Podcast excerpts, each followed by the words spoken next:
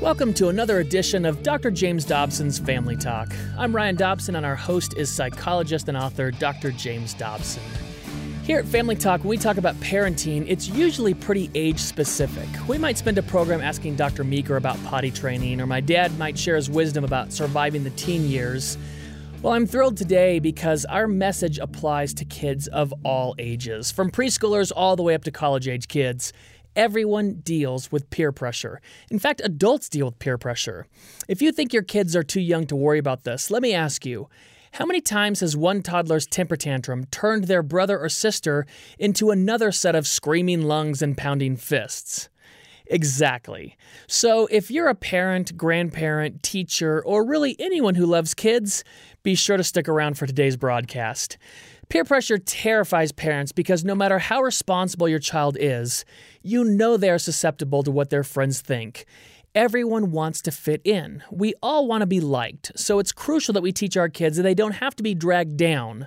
In fact, they can actually lead others into doing what's right. That's exactly the idea my dad talked about in the classic interview we're going to play today. He sat down with Dr. Tim Elmore and Tim's wife, Pam, to talk about raising kids who don't follow the pack. Tim is the founder and the president of Growing Leaders, created to help develop kids into leaders. Tim and his team have mentored more than 80,000 students in 700 schools and organizations. He's also the author of a book titled Nurturing the Leader Within Your Child, which you'll hear mentioned a couple of times during today's program. And on top of all of that professional experience, Tim and Pam also have a couple of children of their own. So let's get started as we pick up this conversation where my dad reads a short story called Sheep Led to the Slaughter from his book, Coming Home Timeless Wisdom for Families, here on this Family Talk broadcast. I once saw a dramatic documentary film that featured a packing house where sheep were slaughtered. Huddled in pens were hundreds of nervous animals that seemed to sense danger in their unfamiliar surroundings. Then a gate was opened, leading to a ramp and through a door to the right. In order to get the sheep to walk up that ramp, the workers used what is known as a Judas goat. This is a goat that's been trained to lead the sheep into the slaughterhouse. The goat confidently walked to the bottom of the ramp and looked back. Then he took a few more steps and stopped again. The sheep looked at each other skittishly and began moving toward the ramp. Eventually, they followed the confident goat to the top, where he went through another gate that closed behind him. This forced the sheep directly into the slaughterhouse. It was a dramatic illustration of herd behavior with deadly consequences. There's a striking similarity between the sheep following the Judas goat and teenagers who succumb to peer pressure. Those who are more confident and rebellious often lead the timid into trouble. Some inject themselves with heroin or get involved with cocaine. Others engage in dangerous practices such as driving while drinking and engaging in violent behavior. But why do they do such destructive things? Don't they care about their own lives and the future they're risking? Well, most of them do. But the pressure to conform, to follow the Judas goat, is even stronger than the need for security and well being. Adults have a similar problem. The prophet Isaiah observed it when he wrote, We all, like sheep, have gone astray. That's Isaiah 53 6. I think there is some um, wisdom here, if I may say so, uh, for us in reference to what we're going to talk about today. And my intention in sharing that story uh, was uh, to make the case for not following the crowd and for teaching children to make wise choices for themselves. These days, you know, kids just absolutely cannot afford to stumble along with their peers. There are just too many harmful possibilities and movements out there uh, that will beckon them from the outside world. So we need kids with strong character who know how to stand and uh, also those that know how to lead others. So that's what we're going to be uh, talking about uh, today on our broadcast. And we have a delightful couple, new friends, whom I just met uh, with us here in the studio, uh, who will uh, really help us zero in on this topic of leadership skills in children. Dr. Tim Elmore is author of Nurturing the Leader Within Your Child. And I am pleased to say, uh, somewhat over her own objections, that his wife Pam is with us uh, today as well. She came uh, to my office as we were getting acquainted, and I invited her to come and join us. And her first answer was flat out no. Pam, thank you for coming to be with us. Absolutely. You don't consider yourself to be the noisy one, do you? Correct. But you're raising two kids, mm-hmm. and uh, you have uh, concerns about this mm-hmm. issue and how to teach leadership skills, don't you? Mm-hmm. Absolutely. Yeah. Mm-hmm. And uh, give us the names and ages of your uh, two children. Okay. Bethany um, just turned 14, getting ready for high school, and Jonathan will be 10 this month. Ah. And um, they're a delight to us. And you're enjoying it. Yes, absolutely. Are you full time mom? I am. Hmm. Okay, would you like to talk for about 20 minutes? We'll just sit here oh, and listen. Thank you. She'd love it. yeah. Tim, uh, it's a pleasure to uh, have you here.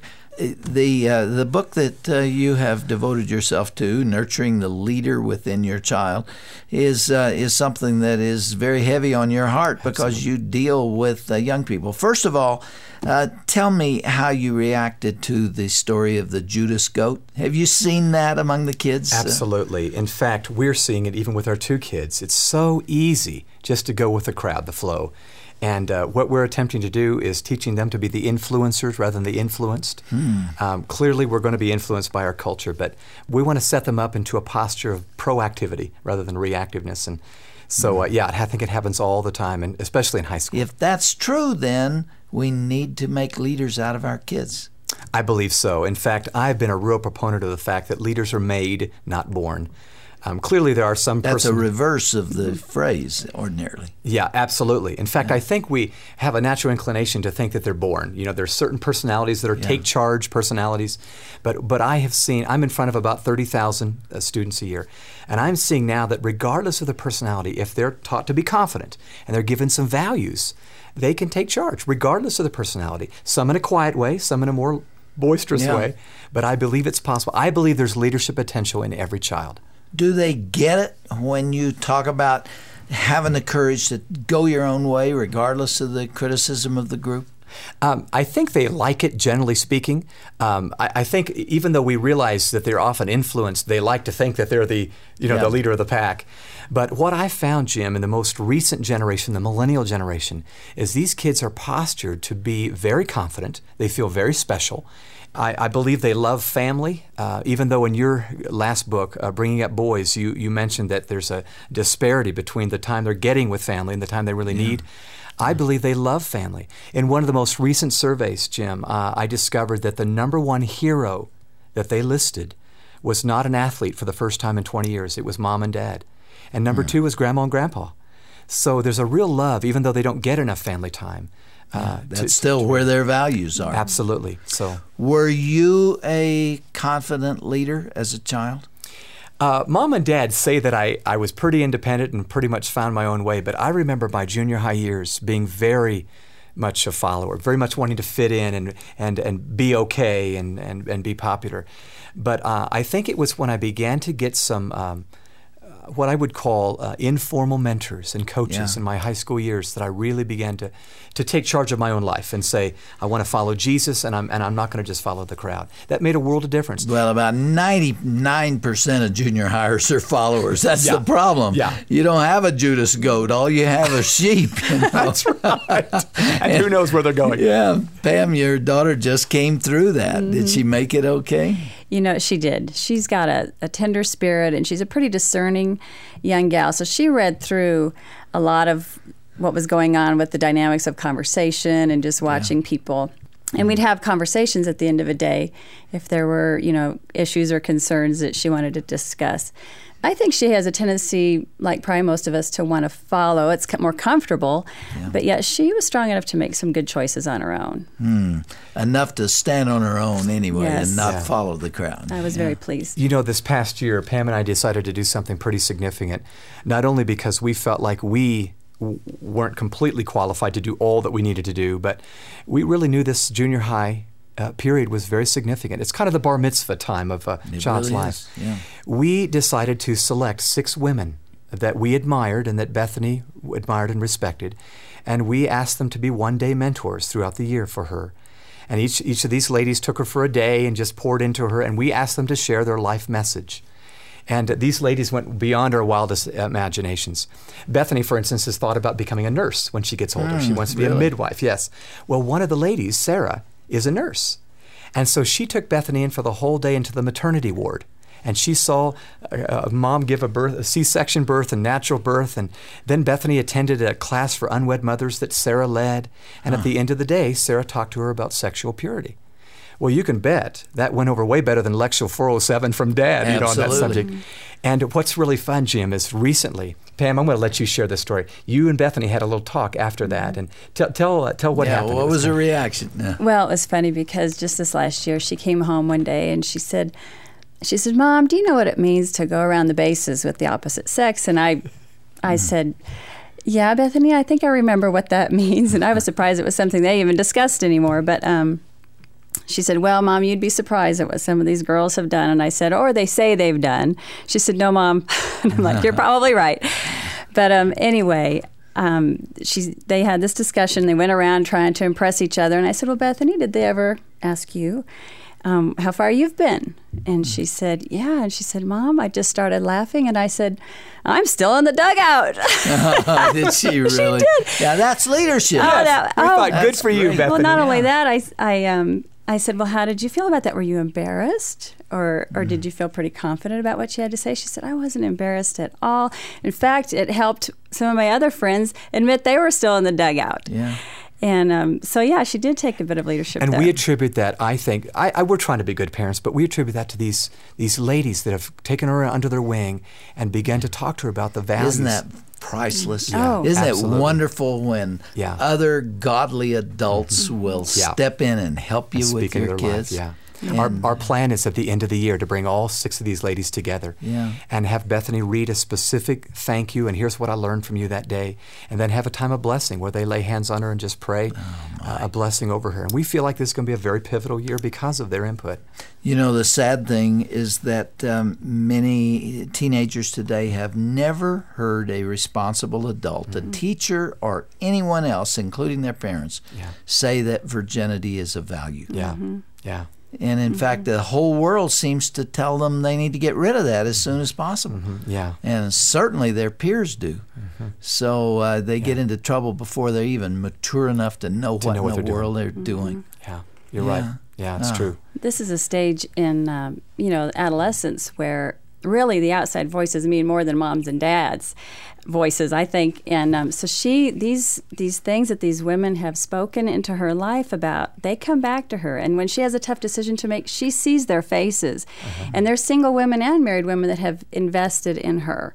And so she sees where she wants to go what she wants to be. She's got value uh, self-esteem through all this. And it is it's priceless. We could not we could not well, pay for afford something like this. You're obviously practicing what you preach because your point, Tim, is that you can teach yeah. these principles. Yeah. And your book is filled with suggestions for how to go about doing that. You can't just sit around and wait for it to happen. Absolutely. Yeah. Mm-hmm. In fact, in the book, I, I have a section where I talk about not only capitalizing on moments, but also creating uh, memories, uh, finding those times and planning, you know, those kinds of memories. We we try to go out fairly regularly to a safe house outreach and feed the homeless with our kids.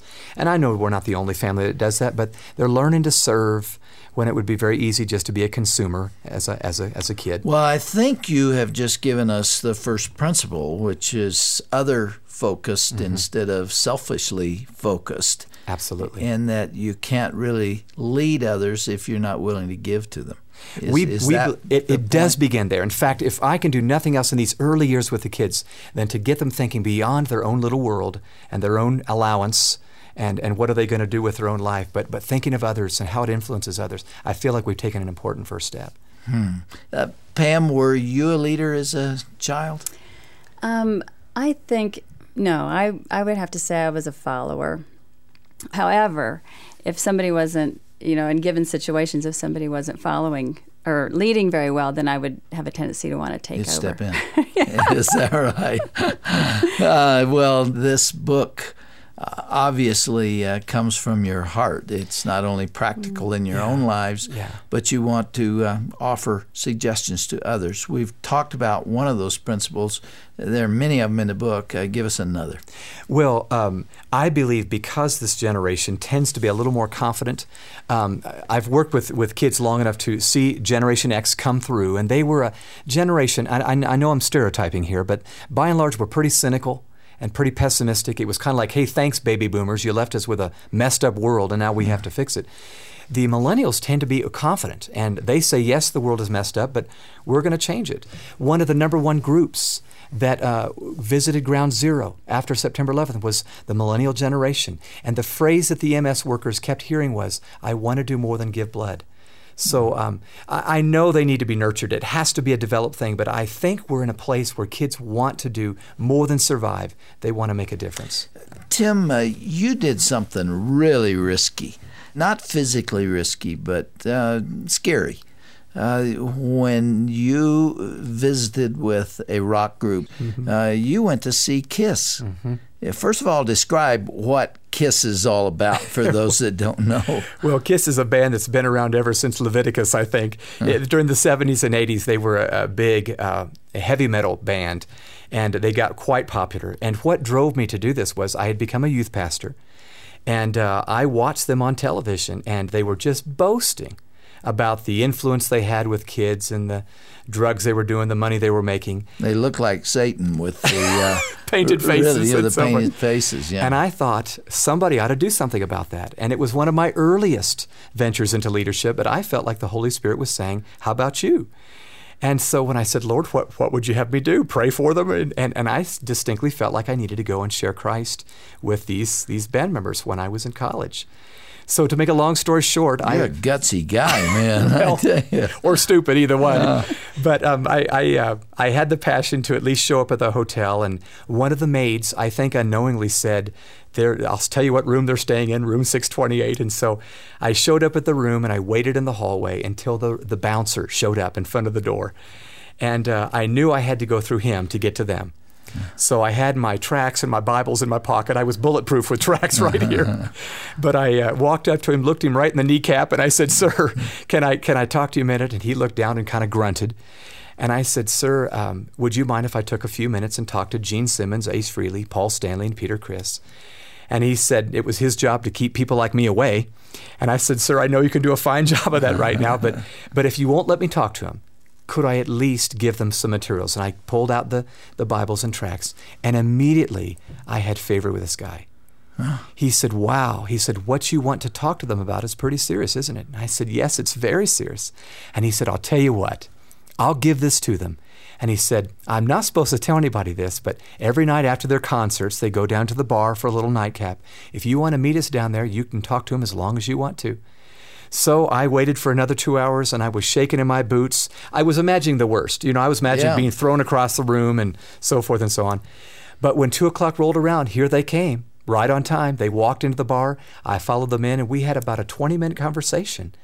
And at that point, uh, I believe through the sovereign design of God, they weren't high or drunk or anything. And we talked about their own theology, what they'd concocted in their head about their beliefs about God. But I prayed with them, and ever since that time, I have continued to pray.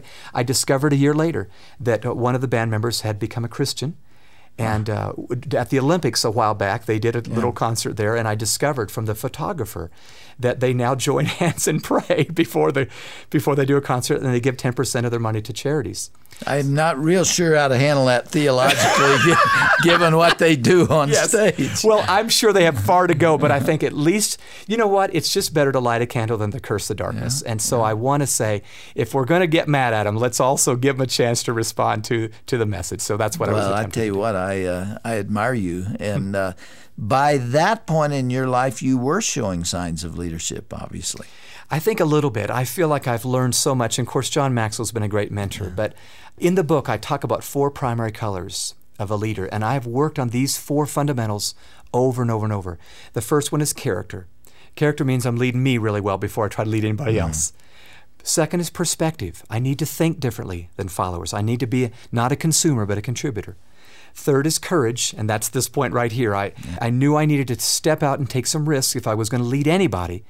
And then fourth is favor, the people element of leadership, how to, how to be winsome and, and attract others and broker their gifts and talents. So in the book, I try to help parents get a game plan for how to build those four primary colors yeah. of a leader in their kids. And you have much more in this book. Uh, tell me what else you want to say real quickly to our listeners? I feel like the more parents I talk to, Jim, the more I realize they're saying, I want to develop my kids. I want to mentor my kids, but I, I'm out of time and I'm tired when I get home at the end of the day. I try to communicate in the book that there's some natural junctions in every day uh, that you can mentor and coach your kids. Morning time, when we're getting all getting ready, bedtime, and then drive time, so travel time, and then uh, let's see, the fourth junction is um, mealtime mealtime, which yeah. which would be that. And of course, at mealtime, you you can fulfill the role of a teacher. We talk about values at that time. Bedtime, you're kind of a counselor. They get vulnerable with you. So um, I guess I want to just encourage parents to take advantage of the everyday junctions they already have, even if they have no more plans in the daily schedule. Well, in my book, Bringing Up Boys, I discussed uh, some very important research uh, where. Uh, the investigators uh, wanted to see what is correlated within the home with either adolescent success and health mm-hmm. uh, and prosperity or failure. Uh, what seems to be linked? And of all the things that they investigated, uh, the amazing thing is right in the um, uh, in the camp of what you just talked about. Uh, that being together with your kids yeah. at four times of the day yeah. is critical. One is in the morning, yeah. and eating together. Mm-hmm. The second is after school. Mm-hmm. The third is at mealtime at yeah. night, and the fourth is bedtime. Yeah. If you can be with your kids for even a few minutes mm-hmm. during those four times of the day, your youngsters have a much greater chance of making it through adolescence. Absolutely. And I would think of being a leader yeah, as absolutely. well. Yeah. Huh. No doubt about it it's exciting. We, we feel like Bethany and Jonathan are our challenges. They're our, our mentees that we have that God has entrusted to us. And so we've tried to make it our goal not just to survive the adolescent years, yeah. but to say, Lord, help us to train them and equip them for what lies ahead in life and, and to, to ripple then when they leave the home. There's no higher goal in living than mm-hmm. that. Absolutely. Ah, the name of the book is Nurturing the Leader Within Your Child What Every Parent Needs to Know by Dr. Tim Elmore, and the foreword is written by our friend John C. Maxwell, who's been a guest here many times. Much more in this book than we had time to talk about. Thanks for being with us and for uh, sharing your uh, views with us and practical kind of things that uh, brought you to this subject. And I trust that God's blessings would continue to be on you. Thank you, Thank you very much. You know, there are some people who just strike you as great parents, and I think Tim and Pam are two great examples of those kind of people. I love that they purposely went out and found mentors to place in their daughter's life. I mean, that kind of intentional parenting shows just how much they care for their kids. I'd like to encourage you to follow in Tim and Pam's footsteps. We don't have to raise our kids the best we can, send them out in the world, and just hope they survive. Instead, we can have open conversations with our kids about who their friends are and what those friends are telling them. We might not be able to watch over our kids every minute of the day, but we also don't have to close our eyes and hope they make it through. If you'd like to raise your kids to be leaders and cultivate open conversations with them about their lives, but you need a little help getting started, please do get a copy of Dr. Tim Elmore's book, Nurturing the Leader in Your Child. Just like the title says, there's a leader in every kid. Each child has the strength to stand up to peer pressure, but sometimes they need a little help from mom and dad to find that strength. And if you've got sons, like I do, my dad's book, Bringing Up Boys, is another fantastic resource. It's an all around guide to helping your son face the same challenges that every boy does on his journey to becoming a man. You can find all the information on how to get both of those books, Bringing Up Boys by Dr. James Dobson and Nurturing the Leader in Your Child, on our website, drjamesdobson.org. And can you believe it? 2014 is here. It's only the second week in January. It's not too late to make a New Year's resolution if you haven't already. So why not make a commitment to Family Talk? Our regular financial contributors are the backbone of our ministry because you are the ones who keep our doors open and our team staffed. Thanks to your gifts, we have producers researching new guests, correspondence members answering your phone calls and emails, and editors working furiously to put the whole thing together. So I want to send out a thank you from the entire Family Talk staff to those of you who have given in the past, and we hope some new donors will join our team this year. You can give online at drjamesdobson.org, via the Family Talk app, on our Facebook page, or by calling us at 877 732 6825. Thanks for listening, and be sure to join us next time for another great edition of Dr. James Dobson's Family Talk. Family Talk is not affiliated with Focus on the Family. Hello, everyone. I'm James Dobson. For those of you who enjoy our radio program, Family Talk, I have some good news. When you're not able to hear Family Talk right here on your favorite Christian radio station, you can catch us 24 hours a day by downloading the new and free Family Talk mobile app. Visit your app marketplace to download it today. And thanks for listening to Family Talk.